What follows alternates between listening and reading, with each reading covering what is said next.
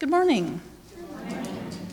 I'm UUFM member and apparently president-elect of, of, the, of the fellowship. Um, so, uh, did, has anyone gotten a picture of the flag to send to Rabbi Rami to prove that we don't only fly it when he speaks here? he, uh, for those who weren't here the last time he spoke, he brought us this flag as a good representation, and he joked about we would just put it out when he's here. Um, so, um, anyhow, um, you know, every time I, I get the call to speak up here, I'm like, I'm really excited. And I get all these ideas, and, um, and I spend some time like trying to mold them into something cohesive. And by the time I get here, they've spilled all over the place. They're, they're uncorralled and I'm second guessing every word, um, even as proof, scribbling in the margins during the, um, the um, uh, meditation. So, uh, illegibly, I might add. Um, so, um, there's such a wide range of beliefs and um, experiences and knowledge here in this room that it's a little, frankly, intimidating. I'm not an expert on language, I'm not an expert on democracy, I'm not an expert on Unitarian Universalism or uh, linguistic privilege, on Plato, which he'll come into this picture, the Norman invasion. Um, I'm not an expert on anything except software testing. I do that really well. Um, someday I'll get up here and give you a talk on boundary class, uh, boundary um, values and equivalence, class partitioning. That's not today. So, um, so if you're a first time here um, and this is not resonating with you, it's okay. We have a regular rotation of actual speakers. Um, we just happen to have an empty spot this Sunday because another service had to be postponed. So come back, it'll be different. Um, so this week, that all that second guessing hit me really hard Friday night. Um, so I was trying to, you know, get this to make sense. Um, and to be worth listening to. Um, this is a talk I actually gave fairly early in the pandemic over Zoom, and I don't think too many of you were, were on it. Um, and I've always kind of wanted to revisit it because I felt like I could do it better. And I think I am today, but it's still not quite where I want it to be. So, um, but it was it was bad Friday night. I, I decided to give up. I was going to do something else. Fourth principle.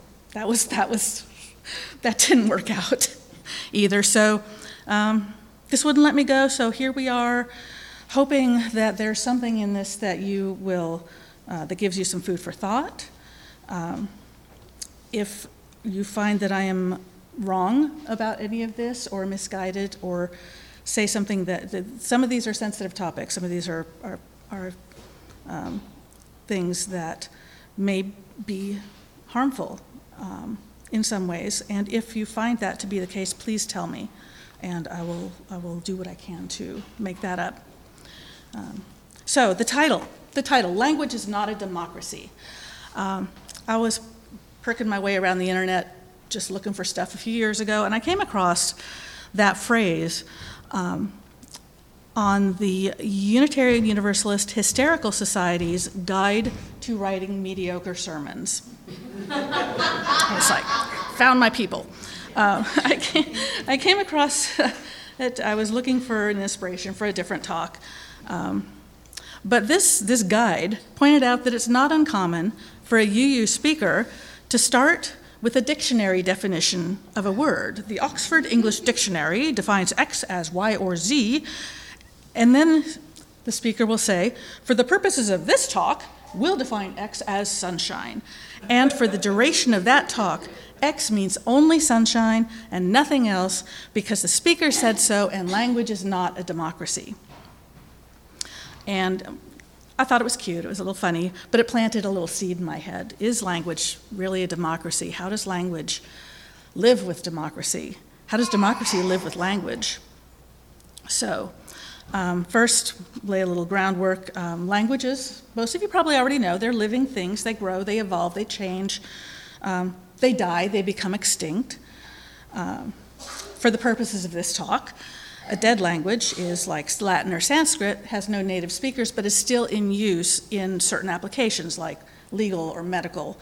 Uh, an extinct language is just done Um, So they no longer evolve. Sometimes attempts to revive extinct languages can be successful, but um, not in widespread use usually. So language changes. We all can, can understand that. It's human nature, I believe, that if there's a change, I want to be in charge of it. Um, you know, if you're in charge, it's change. But if I'm in charge, it's innovation. With a living language, who gets to be the one to decide how it changes and how it doesn't change and how it mustn't change? Um, the deba- debate over that goes way back. Um, to two and a half millennia ago, Plato, here's his cameo, uh, he was writing about linguistic conventionalists and naturalists. A conventionalist holding that words mean what the community agrees they mean. A naturalist maintains that words have some intrinsic meaning outside of the conventions of the people using the language. And I, I can see Ryan shaking his head. I think most of us would lean more towards the conventionalist side. Um, language means what we intend it to mean.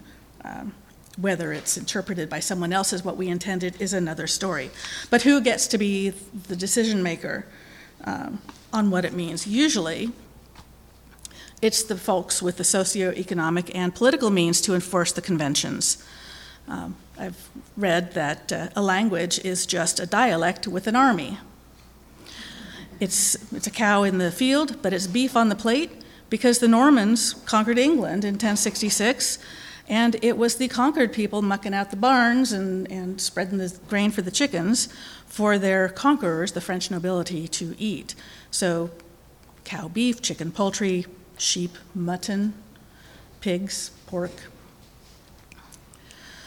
So, that phrase, language is not a democracy, and the question of who decides the correct usage, got me thinking about discussions that have been had around personal pronouns and resistance to, to saying they, their, them, which I love that. Um, so resistance, so resistance because it's bad grammar. Um, resistance may be a little strong. Um, I, I confess, when I first heard it, I had a little twinge because they is plural. Um, using it as a singular, you know, all my education, all my K through 12, um, college uh, English major, um, copy editing classes, Chicago Manual of Style. And this was back in the 80s, so, you know, this is a while ago. Every business communication I've ever, instruction I've ever gotten said he or she, she or she or, or her, his or hers, him or her, instead of the, yeah, it's, it's, it, now that feels uncomfortable to me. Um, but it was etched in my brain for a long time by a lot of teachers and a lot of um, authorities. But um, actually, they, them, theirs has been singular for a much longer time. And you was plural until a few hundred years ago. Um, now we use it, or we use it, as singular or plural without thinking about it. Although, personally for me, I very much appreciate coming to the South and really embracing the word y'all. I love that word, and I love y'all.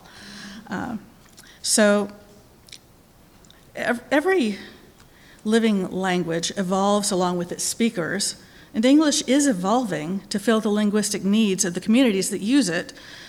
And to object on the grounds of grammar doesn't feel right. And when I, I kind of realized that, and this was a little while ago, um, I just had a little conversation with my inner Mrs. Woods, who she was my English honors teacher in high school.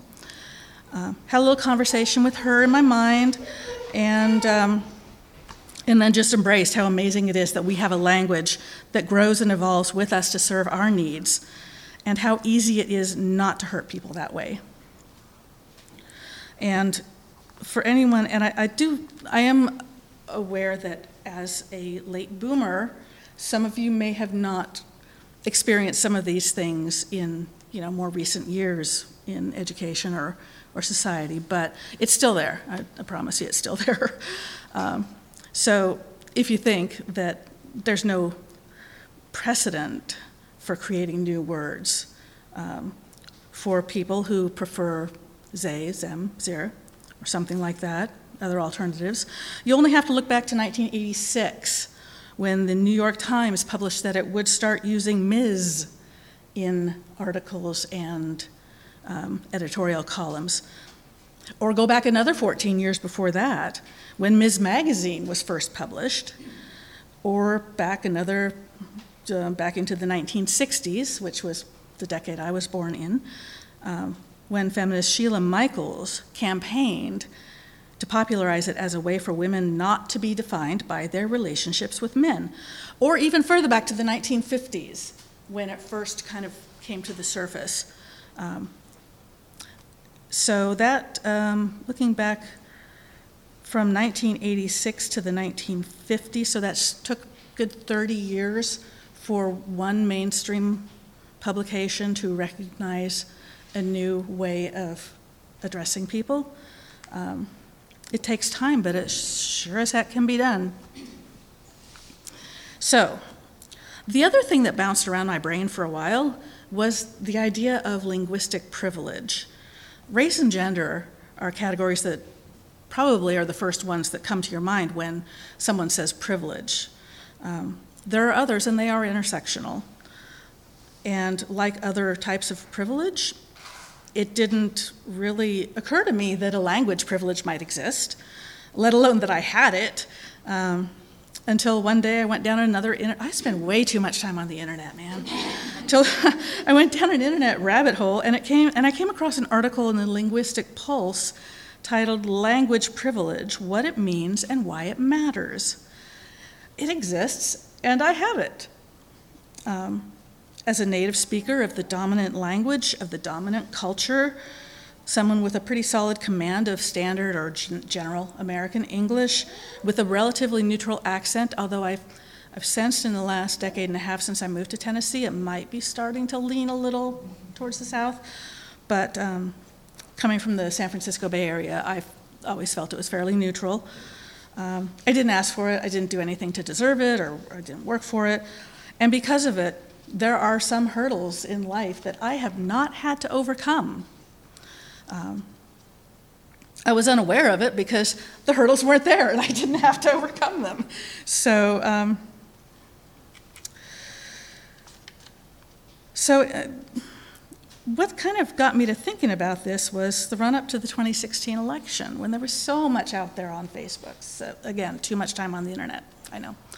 Um, and people would post things, and people would post, you know, well reasoned contradicting opinions, but they'd misspell a word, or they'd use an apostrophe in the wrong place, or they, their grammar wasn't great, or their choice of words wasn't exactly maybe what mine would have been. Um, and even though I knew what their point was, did that opinion have as much of an impression on me? Did it, um, did it resonate with me as much as it could have if it had been written, that I'm using a lot of air quotes here properly? Um, but then I would cringe, like actually, ooh, when someone else corrected that person's spelling. And I still do that when I see that. Um, and if I know the person, I'm not going to put another comment on Facebook saying, you know, don't do this, but I'm going to talk to them and just say, you know, when you do that, it kind of, kind of, you know, derails the conversation. Um, you know, people shouldn't be shamed for not having a perfect command of a language that may or may not be their first language, or that they may have grown up speaking a different dialect in a different region. Um, the implication that you, if you can't speak or spell correctly, you don't get a voice. Um, I mean, maybe it was just the Facebook algorithm, which is a hate hate relationship for me. Um, maybe it was just what that was feeding me, but I, I really sensed that it was more the liberal, educated folks who were saying your voice doesn't matter because you're not as smart as we are, because we can spell. Um, and I think that the winner of that election used that to his advantage in creating a, a, a paradigm where he could get those people to identify with him by using the same kind of language and saying, see, all those folks are out against us, so. So words matter. Privilege is a loaded one. Um, usually described in terms of advantages that dominant groups have due to systemic biases and dim- discrimination. And people who don't really think it, you know, some people have had really hard lives without um, the extra burdens of not having a certain privilege. Um, they, you know, given their life advantages, they, they do, don't think they have, you know, many advantages at all. Um, I've seen brave, inclusive, um, liberal, educated people bristle at the idea that they have some privilege by being white and or male. Um, words, words do matter. Maybe we could bristle a little less if it's framed as a lack of barriers rather than an advantage. Would that make it easier to put our energy into removing barriers rather than defending ourselves against a perce- perception of unfair advantages? I don't know. That's, um, that's something for someone else to figure out, I'm afraid. Um, but language privilege, or linguistic privilege, is the, the benefits or the lack of barriers that are based on fluency or proficiency in the dominant language. It can affect job prospects, social integration, access to education, access to information, access to resources, and political power. It can be used as a wedge or a weapon. Dialects influence who we respect as an authority or leader. And linguistic privilege can manifest in various ways. The marginalization of languages or dialects spoken by minority communities can place limits on their access to mainstream media representation, except as a caricature, uh, creates barriers to education, professional networks, employment, all else being equal. In this country, people perceived as having mastery of standard or general American English are more likely to influence decision making processes, shape public opinion, policy outcomes. I believe that is changing. Um, the voices I hear, I believe that is changing. It's a journey. We're not quite to the, the end of that journey yet. Um, so, is democracy possible in a country where minority languages have been pushed to the margins? Um, some of you may have heard of Noam Chomsky. He's an American linguist. Um, he is an expert, where I'm totally not expert, he is an expert. He said there can't be a democracy without equal and representative voices and active participation of all citizens in political decisions concerning and affecting their lives. Um, considering the hundreds, over 350 um, counted languages that are spoken in this country, that's a little bit of a challenge. Um, considering that if I do the math right, which is unlikely in my head that I'm doing it right, but um, maybe two thirds of Americans speak English as a native language. Um, about over 254 million, anyways, um, to 40 plus million uh, native Spanish speakers, uh, plus all the Chinese dialects, the Korean, Japanese, Indian, um, et cetera, and also considering the native English speaker who grew up in a community or culture where a non standard variant of English is spoken. Native speakers of standard English have had the advantage of having their speech perceived more positively than second language English speakers who have accents. And ESL speakers, people who, for whom English is not their native language, may speak it well, but may still be facing barriers based on the accent they have and how deep that accent is. Um, standard English or general English. I always grew up, it was always standard English, but now I guess they're calling it general English. Um, so I'm kind of flipping back and forth on that, trying to make some new neural pathways there. Um, so, general English speakers have the same advantages relative to non standard speakers. Um, sorry, okay. So, general English speakers having advantages relative to non-standard speakers such as African American English speakers and Southern American English speakers. Um, non-standard is usually not correct, not viewed as the correct. Standard or general is by default the proper way. Um, Non standard English speakers may not even be fully aware of that gap until they reach an, an, age when learning a new dialect would be a challenge. Efforts to close that gap are strongly resisted. Um, probably a lot of you, if you were even old enough, may not have heard much about it. It was in Oakland. There was a movement in the mid 90s to um, introduce um, Ebonics in the schools but it was overwhelmingly rejected, not because of what it actually was, which was um, just taking it into account when teaching standard English and compare and contrast standard English to Ebonics, but it was misrepresented by its opponents as an effort to, you know, kick English out and put Ebonics in, so it failed. Um, I have heard that in other countries, Morocco, Finland, Italy, non standard usage in conversation is a mark of regional origin, not of intellectual capacity or of achievement. I haven't been to those countries, I don't speak those languages. I only hope it's true because that means it's possible. So, what's my point?